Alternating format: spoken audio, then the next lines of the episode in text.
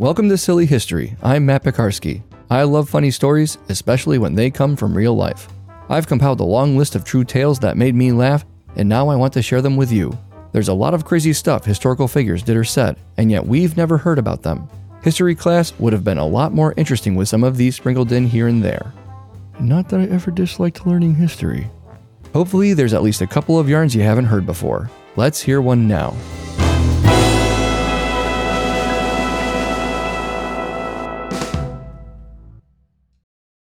General Antonio Lopez de Santa Anna craved power and glory.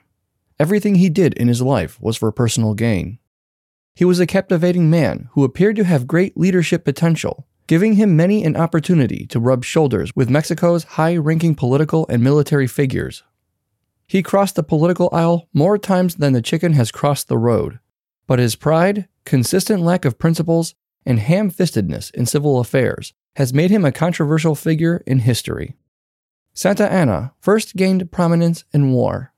He joined the Fijo de Veracruz infantry regiment when he was only 16 years old, fighting in several battles during the Mexican War of Independence, and aligning himself with the general who would become the first president, Augustin de Iturbide.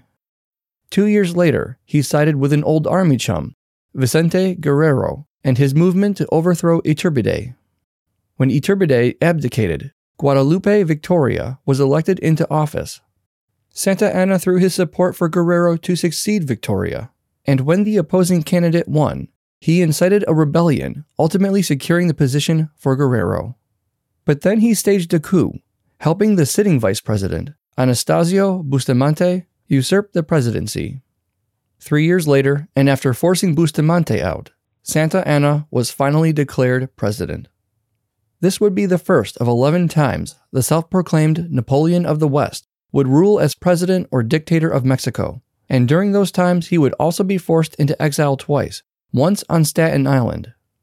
His impulsive nature, which helped him gain recognition and reverence through his military exploits, was also the reason for his many grandiose failures. During his final presidency, he essentially gave away Texas to the United States government which didn't make his constituents very happy.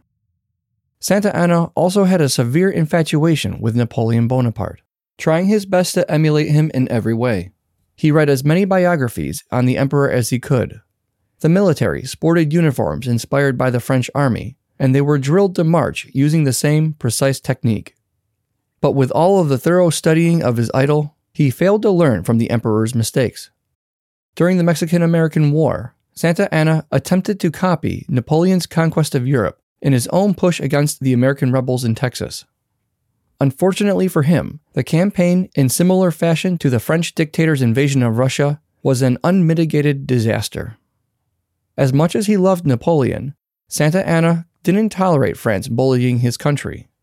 A French pastry cook who lived near Mexico City claimed that several army officers had damaged his restaurant when the government refused to pay the 600,000 pesos he demanded for reparations, the chef took it up with the French government.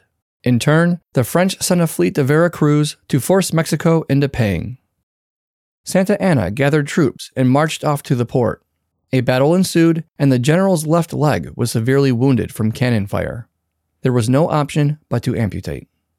The leg was buried at his estate in Veracruz, where it would remain until his sixth presidency, once again, he was in hot water with the people of Mexico, thanks to his incompetence as a leader. So, in a manner only becoming a pompous attention seeker, he threw an impressive funeral for his detached appendage. It was exhumed from its gravesite, placed in a posh carriage, and paraded all the way to Mexico City. There, it was given full military honors, which included cannon salutes, the recitation of poems, lengthy speeches, and prayers.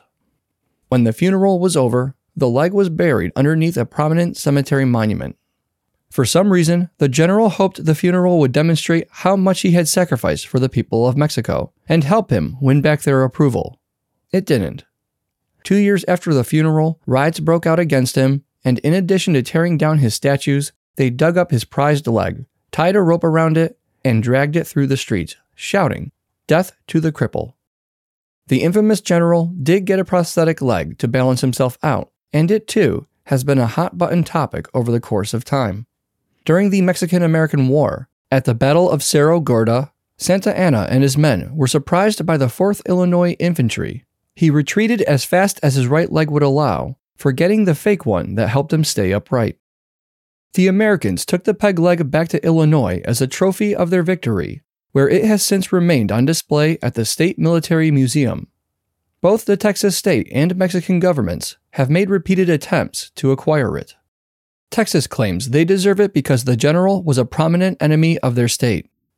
Mexico wants it back for its nationally historical relevance, but Illinois refuses to give it up.